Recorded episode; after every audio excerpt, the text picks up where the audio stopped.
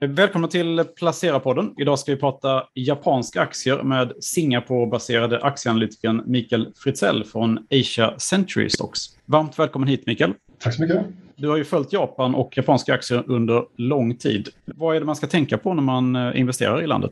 Ja, eh, jag, jag har ett, ett nyhetsbrev och hemsida där jag analyserar asiatiska aktier, däribland också japanska aktier. Och, um, det är ju en export industri, alltså exportfokuserad marknad. Eh, många av bolagen är också eh, inom tung industri, biltillverkning, automation, den typen av, av eh, sektorer. Så det finns olika sektorer du kan fokusera på, men investerar du i index så är det väldigt mycket exportbolag som du får fokus på. Men är du mer av en stockpicker så kan du också du kan bredda din, dina investeringsval till, till även domestika bolag som har mer fokus på domestik konsumtion. Så att det beror helt på. Men jag, jag tror överlag, investerar du i index så får du i princip en, ett bett på global trade och, och export. Och index är upp någonstans runt eh, 15-16% i år och eh, upp 30 sedan 2019.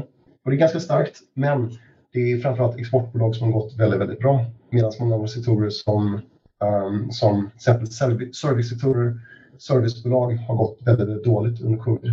Kan man jämföra lite grann med den svenska marknaden som också är väldigt exportberoende? Jag tror det, absolut.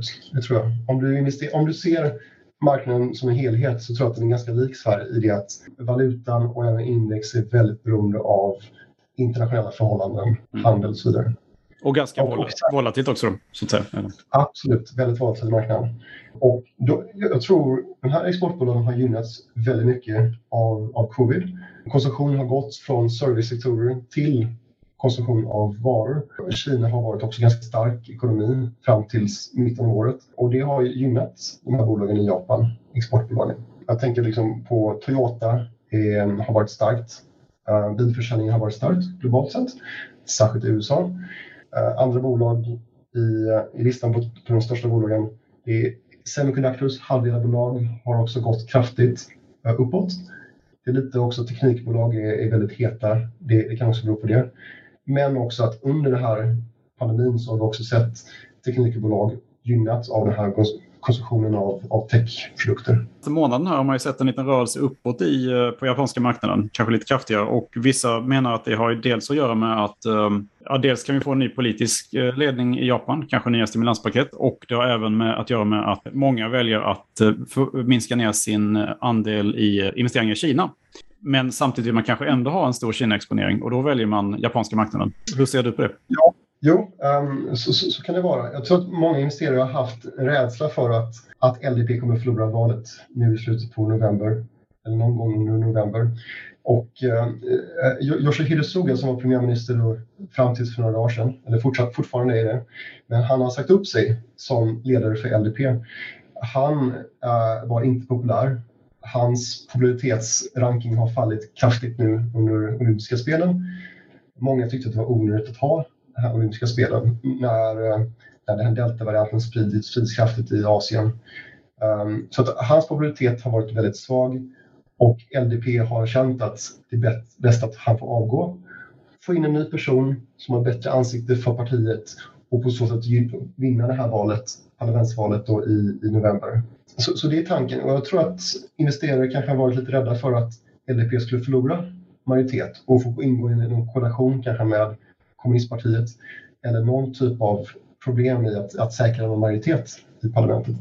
Så att um, det tror jag har varit den största reaktionen i indexet för att investerare ser att nu kommer ytterligare liksom Abenomics, ytterligare stimulanspaket framöver förhoppningsvis. Åtminstone någon slags kontinuerlig liksom, fortsatt Abenomics uh, policy som vi sett sedan 2012. Och, och det borde framförallt gynna då inhemska bolag, eller? Um, det gynnar, det gynnar, ja, alltså mycket handlar om, om um, det är lite svårt att säga, för att det här stimulanspaketen som vi sett och sedan 2012, uh, Shinzo Abe började med det här. Han använde QE, han använde budgetunderskott och um, andra typer av reformer för att öka tillväxten i Japan. Och sen dess har vi sett en positiv nominell inkomsttillväxt. Och det, det beror delvis också på att valutan har varit svag. Valutan föll kraftigt från 2012 till 2000 till idag någonstans runt 30-40 procent mot USD. Eller eh, snarare 30 procent. Och, så det har gynnat då exportindustrin kraftigt. Om det är så att valutan faller ytterligare så är det förstås positivt för exportbolag i, i lokal valuta. Men överlag så, så tror jag att japaner vill ha stabilitet. Det är bra om, om LDP vinner igen. Uh, och det tar bort många av de här riskerna som man tidigare sett med om det skulle vara så att oppositionen blir mycket, mycket starkare än väntat. Hur, hur ser du på den här alternativa Kina-investeringen då? Att Japan som ett alternativ till att investera i Kina? Ja, det, det, det, det kan man göra. Um, frågan är vilken typ av bolag som du, du satsar på då. För att många av bolagen som säljer till Kina, det är industribolag. Det handlar om, om uh, robotar, det handlar om manufacturing, uh, snarare det än, än konsumtionsvaror. De tenderar att vara lite mer cykliska, så du kan, du kan följa uh, japanska maskinorderboken Eh, den tenderar att stiga då när det är stimulans i Kina. Så det finns tydliga cykler där och just nu så ser vi, har vi sett en väldigt kraftig, kraftigt positiv uh, uppcykel i Kina under 2020.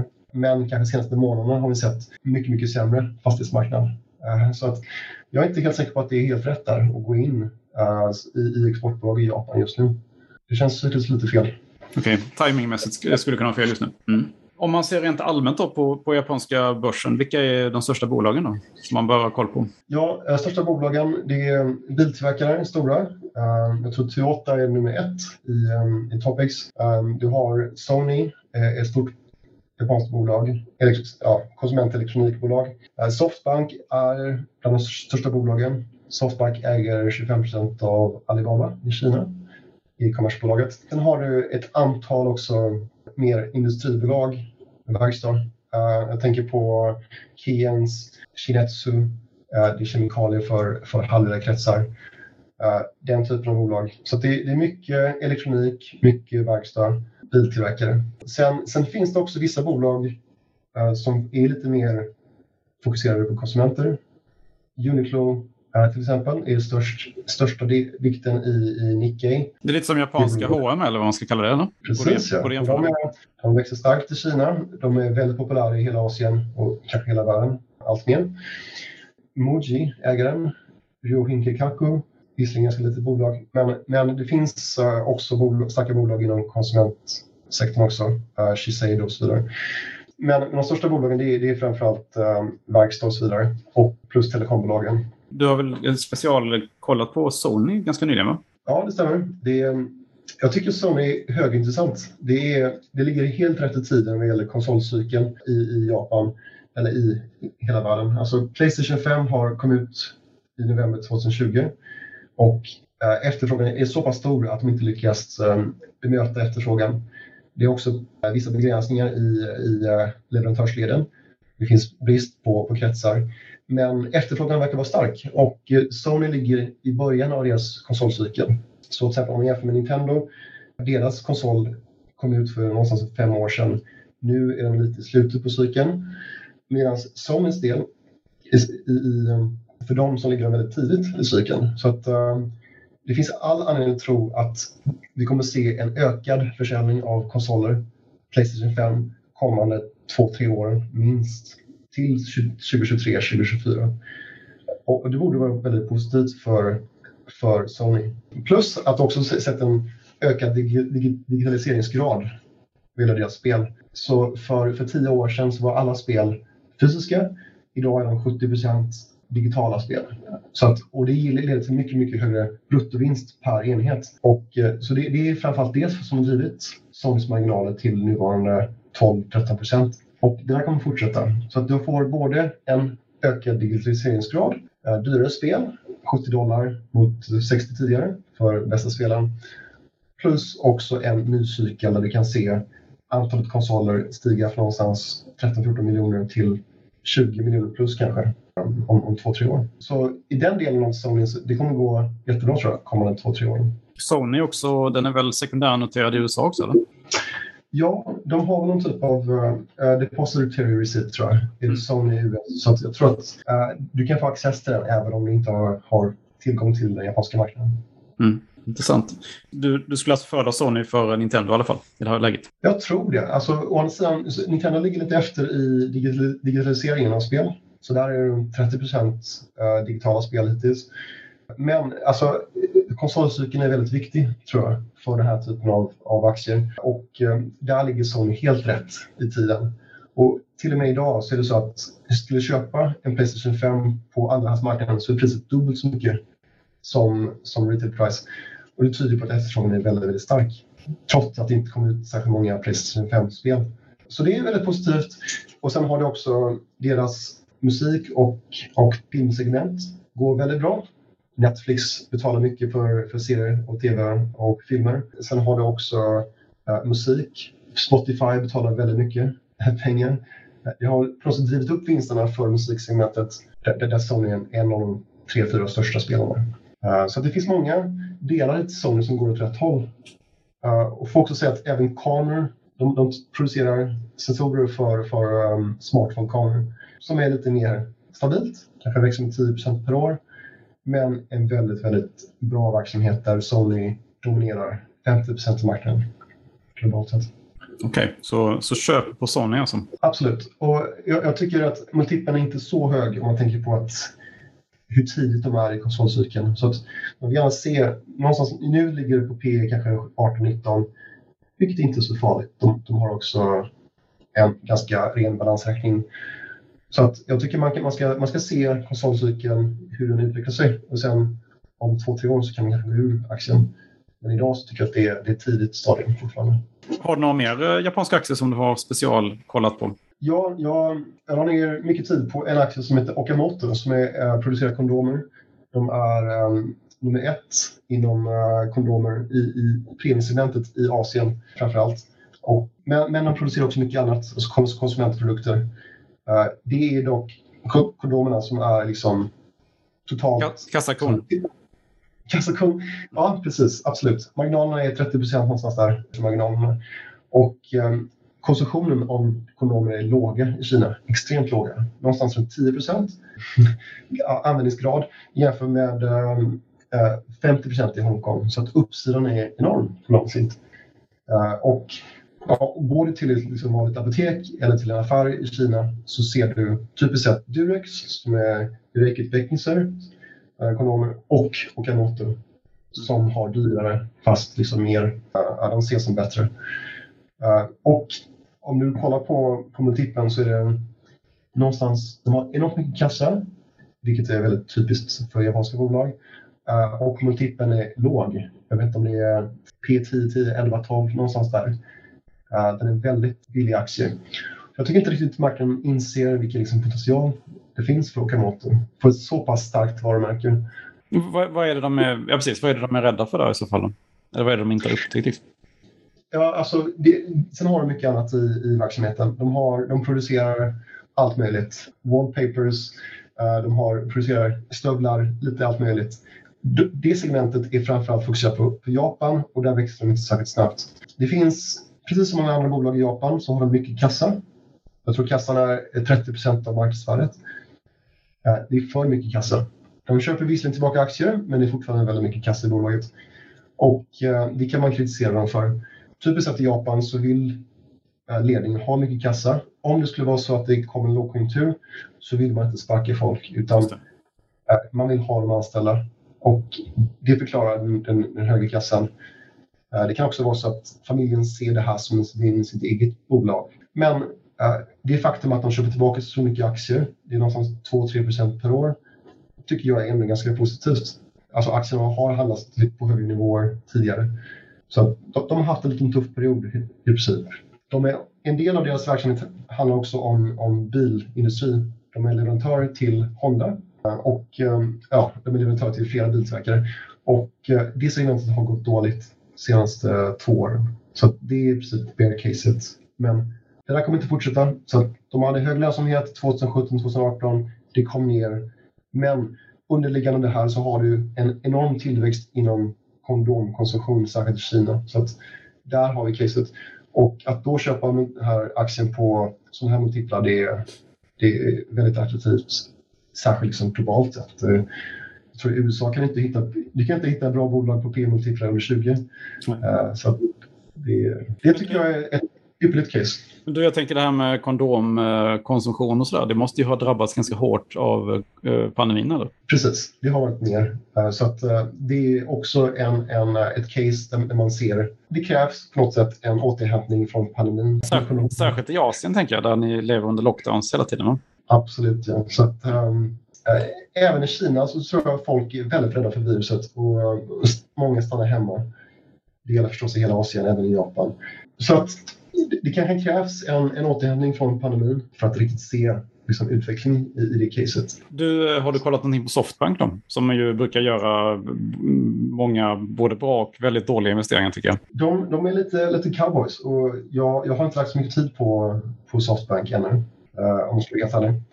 Jag känner till förstås Alibaba jag känner till lite av det andra som de investerat i. Det finns ett case att, att de handlas till en rabatt mot, mot värdet. Men, men jag vet också om att 1999 så tog de enorma risker precis som idag.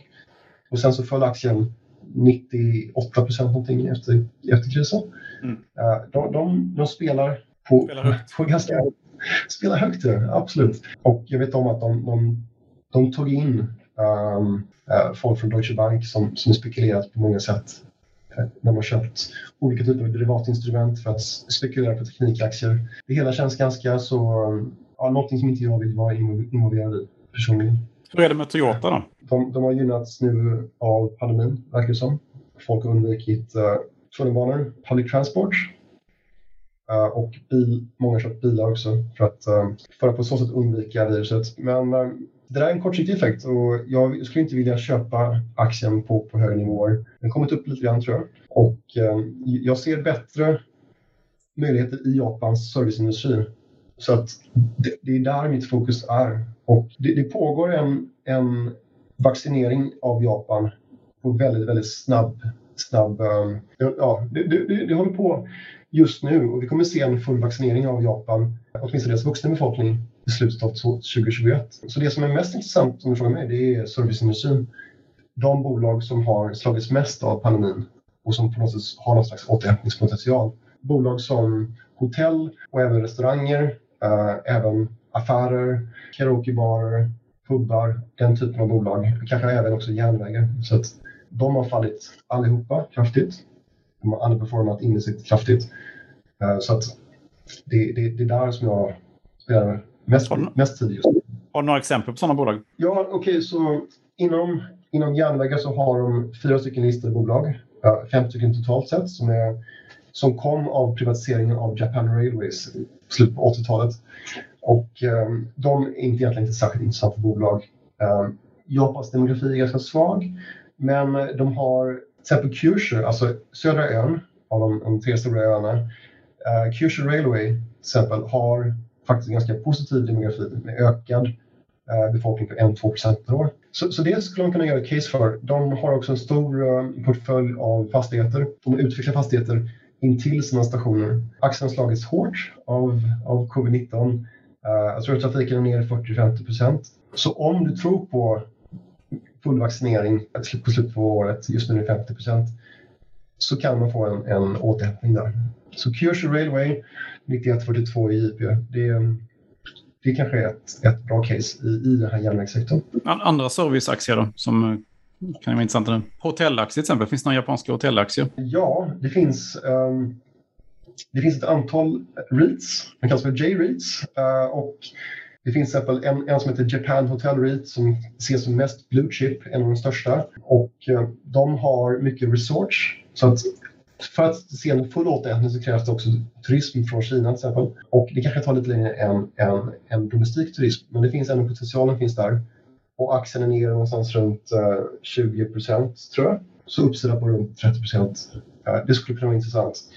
Sen finns det en aktie som jag själv äger som heter Ichigo Hotel REIT som också äger hotell. Lite mer enklare hotell, alltså budgethotell som säljs på Booking.com och de här stora plattformarna. Bra corporate governance, drivs av en, av en ärlig ägare, tycker jag i alla fall. Eh, och handlas på en nivå som ligger någonstans runt 30-40% diskant mot, uh, mot NAV, det vill säga uh, värdet på fastigheterna minus belåning. Så att um, 34-63 JP är ett på den. Det tycker jag är högintressant. Um, Jag tror att uppsidan där kanske ligger nästan 40% mot liksom, tidigare nivå som vi såg innan pandemin. Du nämnde mm, här i förbigående demografin i Japan. Är inte det en väldig risk för landet i stort, liksom? för marknaden också? Jag, jag tror det. Och, och, eh, de har en... Eh, antalet eh, födelsedag per kvinna är 1,4 i Japan, vilket är väldigt lågt. Eh, men egentligen inte särskilt ovanligt i Asien. Även i Singapore, även i Korea, Kina har också nu väldigt låga födelsetal. Men skillnaden i Japan är att de har haft det här i 30 år nu. Och det gör att befolkningen minskar i, i, många, i många delar av Japan. Eh, det är förstås negativt. Och Japans tillväxt överlag har varit väldigt, väldigt svag. Till exempel under pandemin har man haft man hade ett stort stimulanspaket först och sen så kom det ner en hel del. Särskilt då jämfört med USA som har haft enormt stora stimulanspaket. Så det här med låg demografin är en, en, en, en negativ aspekt definitivt för, för bolag. Och det krävs att stimulanserna motverka det för att liksom index ska, ska gynnas. Så jag, jag ser det som en, att investera i Japan som helhet är egentligen inte särskilt, tycker inte jag är inte särskilt attraktivt. Utan man måste hitta de här bolagen som har unika liksom, konkurrensfördelar eller liksom tillväxtpotential som till exempel Muji som kan växa liksom 4-5 gånger globalt sett antalet affärer. Uh, att bara investera i Japan då, det gör ett, gör ett bett på demografi, gör ett bett på, på ökad produktivitet och så vidare. Och, och, det är lite svårare case att göra. Så jag ser Japan som ett um, du har liksom ett, många bolag, kanske 3-4 tusen bolag att välja på. Och det finns individuella case som är väldigt attraktiva som Okamoto eller Muji eller Uniqlo och så vidare. Kan man inte säga lite att Japan ligger före resten av världen också då, när det gäller både demografi och ja, alltså vad, lite grann om vad som väntar oss i framtiden helt enkelt? Hela, hela västvärlden också. Ja, okej, okay. ja, absolut. Alltså, det är en, det här är en, en tuff fråga. Hur, vad gör man när belåningsgrader är så höga att tillväxten blir mycket, mycket svårare och att befolkningen åldras? Det skapar liksom deflationstryck och det krävs att någonting motverkar det. Mm. Typiskt sett så, så under andra världskriget till exempel så använder vi budgetunderskott mm. för att få fart på ekonomin. Uh, och det kan man göra förstås. Och Japan, stora frågan är hur villiga är regeringarna att göra det? Att liksom sätta igång med 20% budgetunderskott som vi sett i USA. Så de har legat före oss och nominell BNP har varit svagt i nästan 30 år nu, mitten på 90-talet. Mm. Så de har, det har varit svårt för dem och, det krävs stora budgetunderskott för att få, få, få fart på ekonomin på grund av det här inflationstrycket från åldrande befolkning och höga skuldnivåer. Absolut, så, så det som hände var att de, de hade en, en stor bubbla som sprack och sen så minskade bolag sina belåningsgrader successivt kommande 10-15 åren. Och regeringen ökade sina budgetunderskott för att motverka den, den negativa effekten. Men det räckte inte. Så det vi har idag, det har, bolag har bra balansräkningar medan regeringen har mycket skulder. Över 200 procent av, BN, av BNP i statsskulder. Det är högst i världen? Det är högst i världen. Så att, um, man undrar ju hur det kommer se ut. Um, i, i framtiden. Det är okej okay när man har nollräntor, men skulle man ha 10% räntor på 200% plus på BNP i statsskulder, då, då, blir det då blir det plötsligt ganska höga. Liksom, ja, det, det, blir jobbigt för regeringen då. Men eh, på lång sikt, det enda sättet att komma ur det här, det är inflation. Och, de försöker så gott de kan, men det, det, det är svårt. Alltså, det är mycket, mycket av det här caset med Japan just nu, det är inte exportbolag, utan det, caset handlar om, om vaccinering. Så just nu är de 50% av befolkningen har blivit vaccinerade. Mm. Och de har en vaccinationsminister som heter Taro Kono som har varit väldigt framgångsrik med att, med att få fart på det här.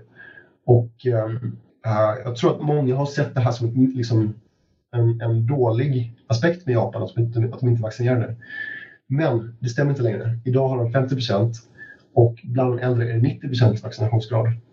Det finns en enorm villighet att vaccinera sig och även unga vill få vaccin, men de har inte fått det ännu.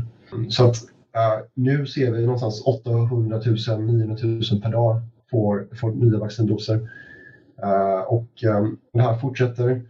Man, de har en vuxen befolkning på 105 miljoner personer. Och så att för ytterligare 100, 100 miljoner doser så, så, kommer det ta ungefär ja, fyra månader ungefär så kommer hela befolkningen vuxna befolkningen har vaccin. Vilket vaccin är det man tar i Japan? Det är Pfizer, Moderna och eh, det är framförallt de två just nu. Mm. Och eh, det, det, som är intressant då förstås är att det kommer vara en enormt mycket bättre position om fyra månader. Och jag tror inte riktigt folk insett det, utan vi har haft en, en, en stor våg med deltavirus ja, som har spridit sig nu under juli, augusti. Men det är över och nu ser vi vaccinationsgraden öka kraftigt. Så om nu i början på 2022 så kommer det vara kommer Japan kunna återgå till någon slags normalisering, tror jag. Så det är det som är särskilt intressant, tror jag, snarare än det här med liksom, eh, exportbolag eh, eller goods consumption, utan det, det handlar om service som kommer att ge, återhämta sig, tror jag. Det är väl egentligen det som skulle, jag skulle vilja betona. Gäller inte det lite i hela Asien då? Absolut, ja. Jo, absolut. Så om du, om du kollar på goods consumption versus service consumption globalt sett så har det varit en, en liksom divergens där. Och det där kommer, tror jag kommer att återhämta sig. Det är åtminstone min personliga syn. Så att de länder som gynnas av det här, det är Kina, det är Japan, Korea, Taiwan som är stora exportörer. Så de har gynnats av de här stimulanspaketet som vi sett i USA. De har också gynnats av work from home demand av olika produkter. Så framöver, det som vi kommer att se nu, det är alltså en återhämtning tror jag av lokal konsumtion av service. Till exempel i länder som, ja, över, i hela världen i princip. Eh, och relativt sett så, så borde Sydostasien gynnas mot ja, östra Asien som Kina, Korea, Taiwan, Japan. Tusen tack för att du ställde upp och vill prata lite om, om Japan. Ja, tack så mycket själv.